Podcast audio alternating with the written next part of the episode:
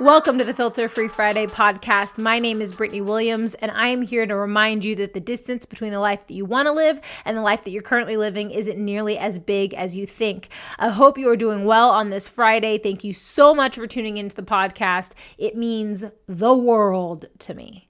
Um, today is kind of like a part two from last week's episode. Uh, last week, I discussed my 12 year career at Under Armour in wholesale sales, transitioning into a full time career in fitness, and I think a lot of commentary and a lot of dialogue came out of that um, from you guys around imposter syndrome and about as you transition from one career to the next, it's really easy to feel like you aren't good enough, that you don't belong, or that you don't have the expertise. And so I really wanted to kind of go circle back and kind of use that same storyline, but really get into the nitty gritty of how I have certainly dealt with imposter syndrome over the years, uh, and honestly still do. I honestly don't think that imposter syndrome is something that just suddenly goes away, but I do think there are things you can do to help it from festering, to help it from taking over your self belief, and stop it from um, making you doubt yourself, have anxiety, and I think hopefully help all of us stop being such perfectionists and beating ourselves up when we don't feel um, perfect because we rarely are as humans. Uh, I think one of the biggest things that I can say about imposter syndrome um, that I've learned over the years is kind of a cliche saying that you see a lot, like on the internet, especially in the fitness industry, when people are comparing their bodies to these men and women who have been training for decades. Um, or even comparing themselves to men and women who take steroids and who starve themselves and have these extreme lifestyles to look the way that they do. And, you know, comparison is certainly the, th- the thief of joy. Comparison is the thief of joy. Comparison is the thief of joy. Yeah, uh huh, that's it. Took me a second, but we got there. Um, but I think that comparing in, in the the sentiment that I wanted to share is is don't compare your day 1 to someone else's day, you know, 6524. I think it's really easy when you're starting any journey to of course have icons and role models and mentors that you look up to but looking up to someone doesn't mean you need to be that person or have their skill set anytime soon. And I think that's something, especially as you start a new job or as you start a new career, you look at who's doing well in your industry. And of course, you want everything that they do, but then you just start feeling bad about yourself because you can't do it exactly how they do.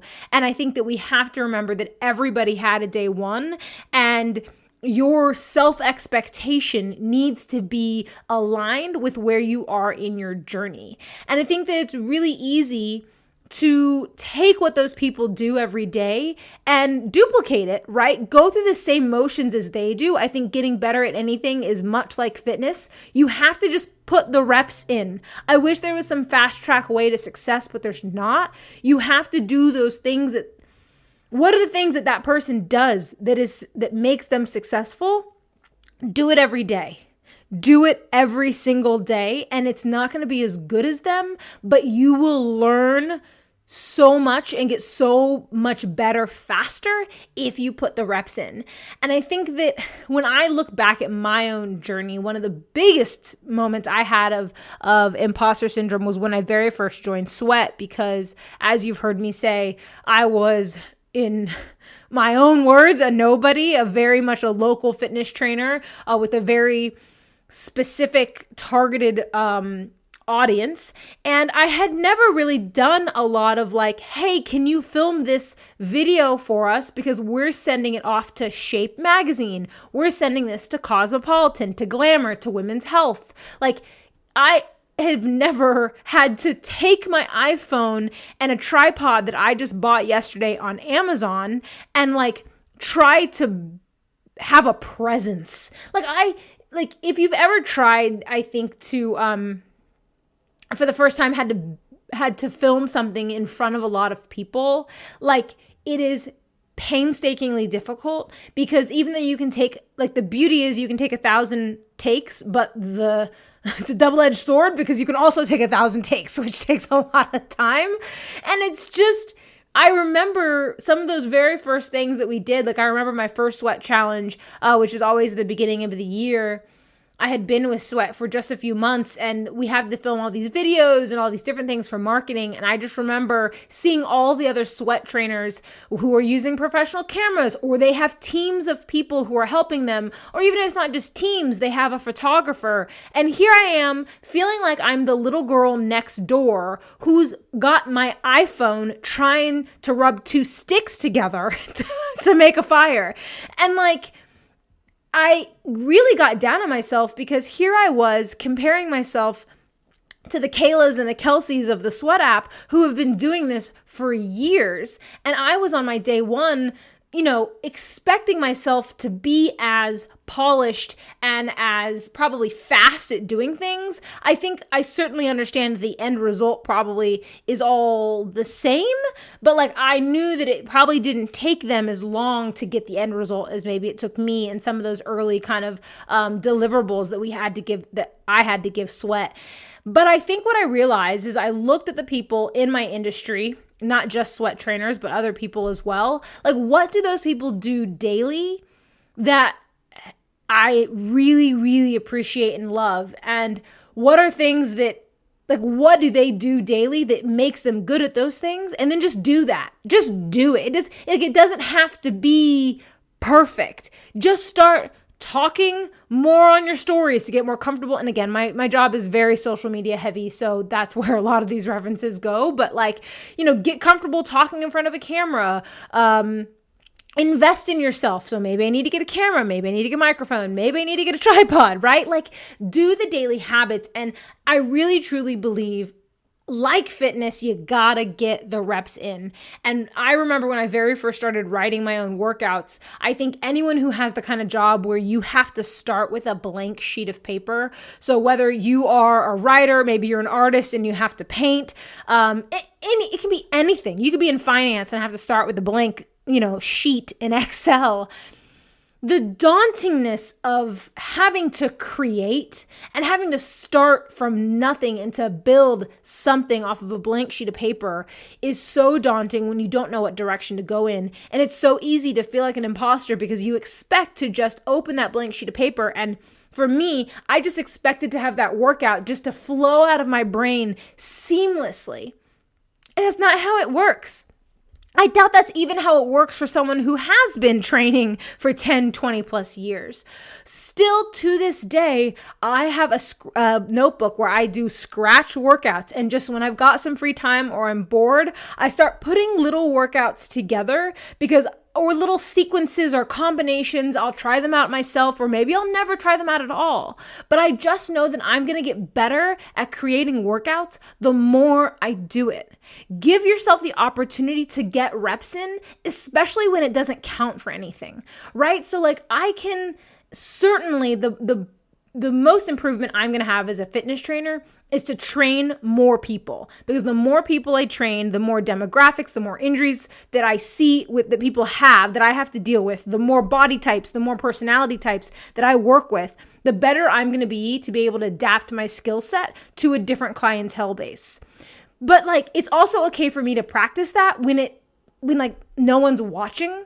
And I think that that's one thing for me that really helps with imposter syndrome because when it's game time, you know you've practiced. Like you, and I'm not saying you need to go and you need to practice your job on off hours when it doesn't count, when no one's watching. Like that can get a little excessive.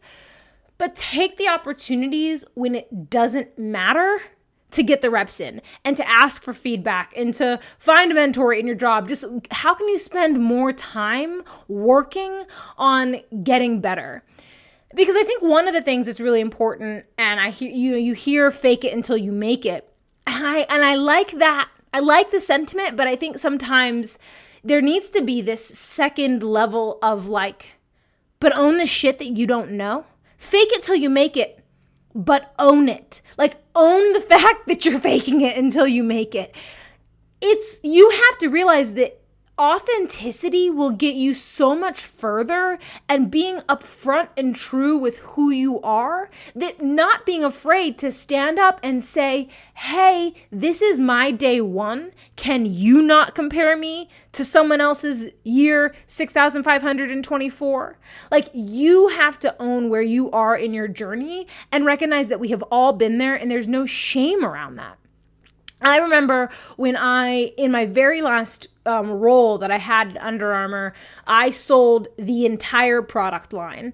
And so, what that looks like, if you don't know Under Armour, Under Armour is one of the largest uh, athletic brands in the world. And the sheer number of products they sold was far vaster than what my knowledge could be. I came to Under Armour as a runner. My knowledge was in running footwear and like goo. Do you know what I'm saying? If you need like running, uh, you know, do you need to know about where reflectivity needs to be on products, where you need to build a better zipper, and then you need to know something about running shoes, I was your girl. But you asked me something about football cleats, um that's American football.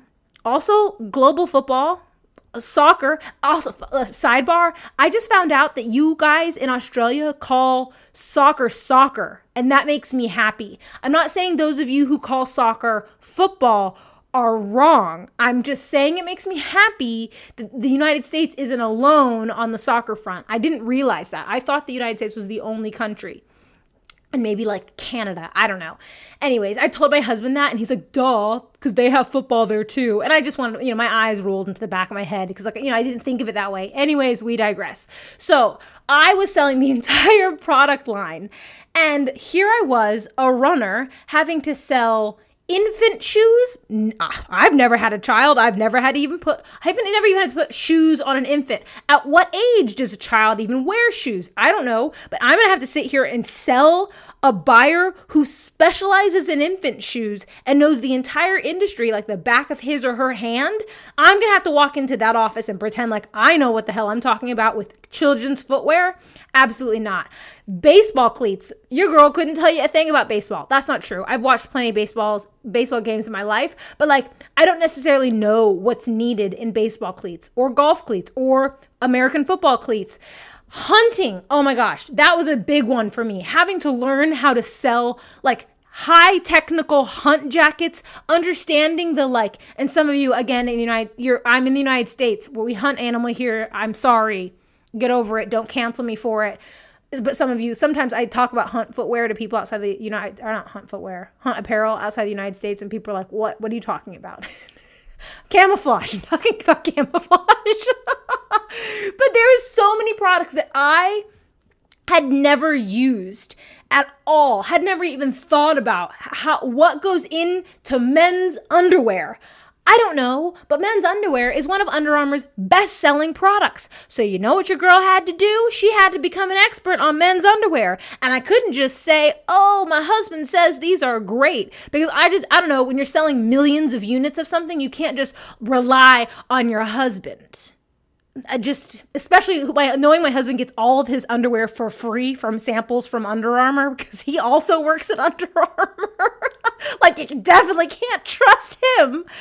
So I had to walk into these rooms in front of some of the biggest buyers in the country. I mean, I've worked for some, worked with, not for, worked uh, with some major retailers and across multiple industries and have to sit there and act like I know what the landscape is in men's underwear, who the big brands are, what the trends are, inseam lengths and gussets, and like the flap that, you know, whether there's a fly or not a fly, the working fly, the, the, the details around men's underwear. I don't think you understand how intricate this business is. I actually think it's more intricate than women's underwear. Yeah, I said it. I said it.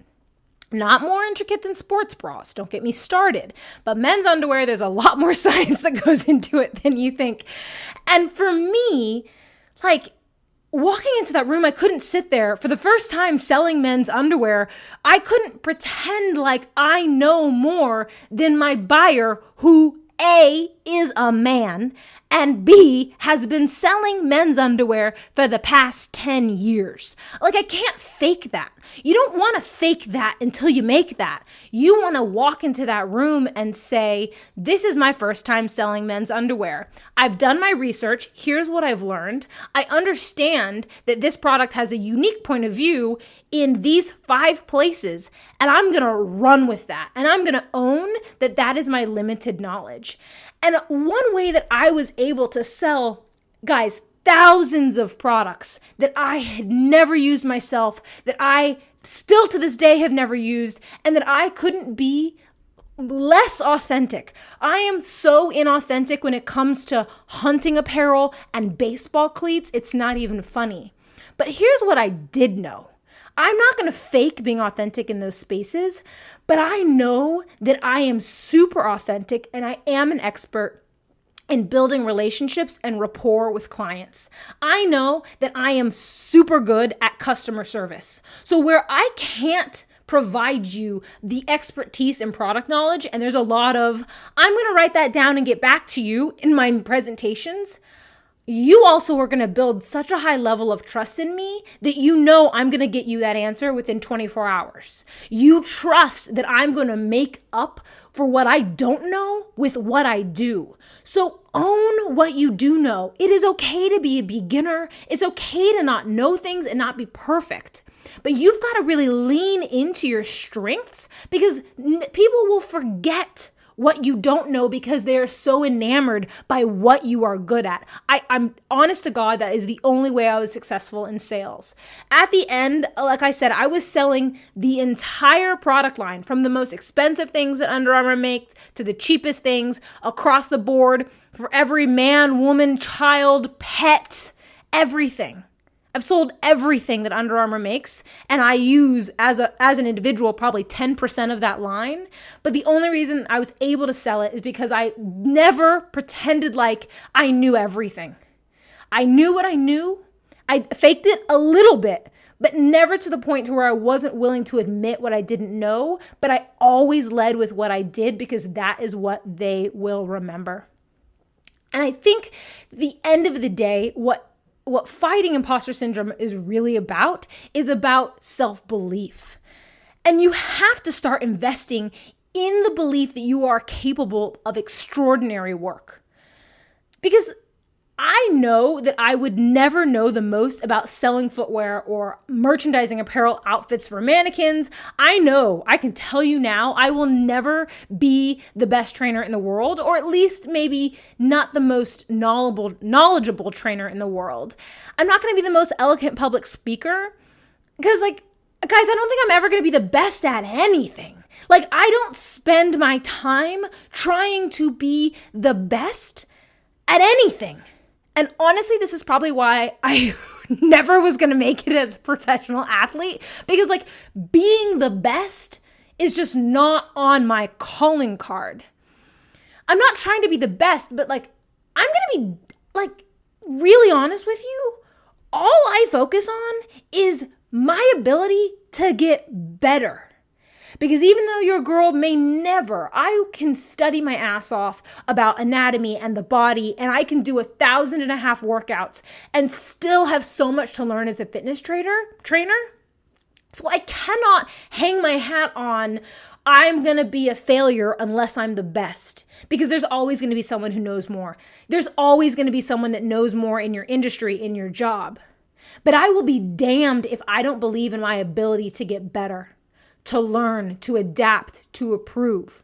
Because here's the thing when you believe in your ability to improve, you can do anything in this world.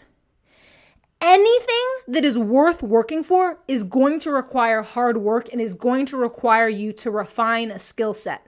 So, even though your life today isn't necessarily what your life looked like 20 years ago and isn't what your life is going to look like in 20 years, you will always have to work towards something. Sorry, sorry to say, and you will always have to refine a skill set. So instead of spending so much energy focusing on feeling like an imposter because you're not an expert, if you take that energy and instead of, of that self belief being driven by oh, I've done all of these things. Look at all these accolades. Show me, let me show you how I'm an expert in this field. Take all of that and put it into your ability in into your ability to improve yourself. And one of my favorite um I don't say it's my favorite book because the book is actually pretty dry, but it's um, a lot of my favorite books all quote this same book. It's called Mindset by Carol Dweck. Dweck is D W E C K. Um, it's called Mindset, and it's about the growth versus fixed mindset. And a fixed mindset is when someone believes that your ability or people's abilities and capabilities are limited. Uh, things like natural talent. They believe that that person's just good at that or she just was born with that, right? Growth mindset is where you think that people can always improve and always grow on things. That's where you've got to shift your mindset. And it's a fascinating um, topic. If you Google growth versus fixed mindset, Carol Dweck, like I said, even if you don't read her book, there are still some fascinating um, articles about the about the topic. This concept that you can always improve. Once that you really let that marinate in your head, like uh, all of the doors open. None of the doors will ever be closed when you realize that you can always improve afraid that you're not good enough to do your job or you're not as good as the experts in your field, obsess over learning on how to get better because that will always apply no matter what. Whether you are 6 or 60, there is always something that you need to be getting better at. So if you just get good at getting better at things, suddenly being an imposter goes away because you realize you're always on this path of improvement. Self improvement will never go out of style, ever. And I'm not talking about looking at the mirror and, and fit, focusing on things that need to change or beating yourself up, up about not being perfect. I'm talking about taking the moments of doubt and failure and turning them into inflection points you got to look back in your life and you got to find those moments where you failed but you have to realize that like, you were walking down one path and then you failed. And then instead of continuing to walk down the path, you picked up a shovel and said, "Eff it, I'm to I'm to start building my path over here to the left." And then you built that path yourself and and you had to pick out those rocks and you had to pull out those weeds, but that was the process of getting better that's that process, picking up the weeds and moving the rocks and building a new path is what you have to get good at because that will come up in every single job, in every single relationship, in your own journey to happiness and joy. Self improvement never goes out of style. Whatever you do for a job, it may be the job, it may be a trend, a moment. You might be doing it for the next 40 years, but I can promise whatever your situation is, self improvement applies. So get good at that. Beating imposter syndrome is about realizing that you will never be an imposter if you allow yourself to be a beginner and know that the only thing that you're an expert in, and the only thing you probably ever be the best expert in, unless like some rocket scientist from NASA is listening, is that you're an expert about you. You know what you can do and what you can't. And you gotta become an expert in you, in learning how to refine your skill sets, whether that is learning a new language, whether that's taking on a new workout, or taking on a new job build your toolkit around your self belief muscles, around your self confident muscles. Not because that's gonna allow you to fake it, it's because it's gonna allow you to be real. And that's what humans respond to. Look, it's not easy. Self teaching isn't something that comes natural. Honestly, it's something we don't teach nearly enough, but hopefully that's why I'm here. I wanna help you believe in yourself a little bit more every single day. And I think one of the best ways to do that is realize you don't have to be who you're not just because you're on the journey to be a little bit better, to be stronger. You don't have to compare yourself to where you what the person that you should be a year from now. You are allowed to be who you are in this exact moment and own it. and lead with your strengths. I am here to remind you that imposter syndrome forces you to believe you should be someone who you aren't. And that's not saying that you aren't ever going to become that person. But instead of beating yourself up for who you aren't, love yourself for who you are right now. I think that's a good sentiment to end on, folks. Truly. Like, that's what it comes down to is is recognizing what you are amazing at and look i don't know every single one of you on a personal level i wish i could but I don't. But I can promise you that there is something in your life that you are amazing at. And the same way that I didn't know jack shit about children's footwear. Still, I'm pretty sure, I'm trying to think, have I ever put infant shoes have I ever put a shoe on an infant? I don't think I have. I, am pretty for sure I haven't. But your girl has sold tens of hundreds of thousands of infant shoes in her life. because I led with what I knew. I led with customer service. I never pretended like, oh, yeah, I've got kids. I know what I'm doing. Live your truth. Find what you are amazing at and own it, and do not feel obligated to fake and to fill in the gaps with everything else. You are amazing. Le- lean into that, please. And I love you. I think I should add and every single episode just with, and I love you. Thank you so much for listening. Um, please rate, like, subscribe, and share the podcast if you are enjoying it. And then please, please, please, please, more important than anything else, go have a filter free Friday.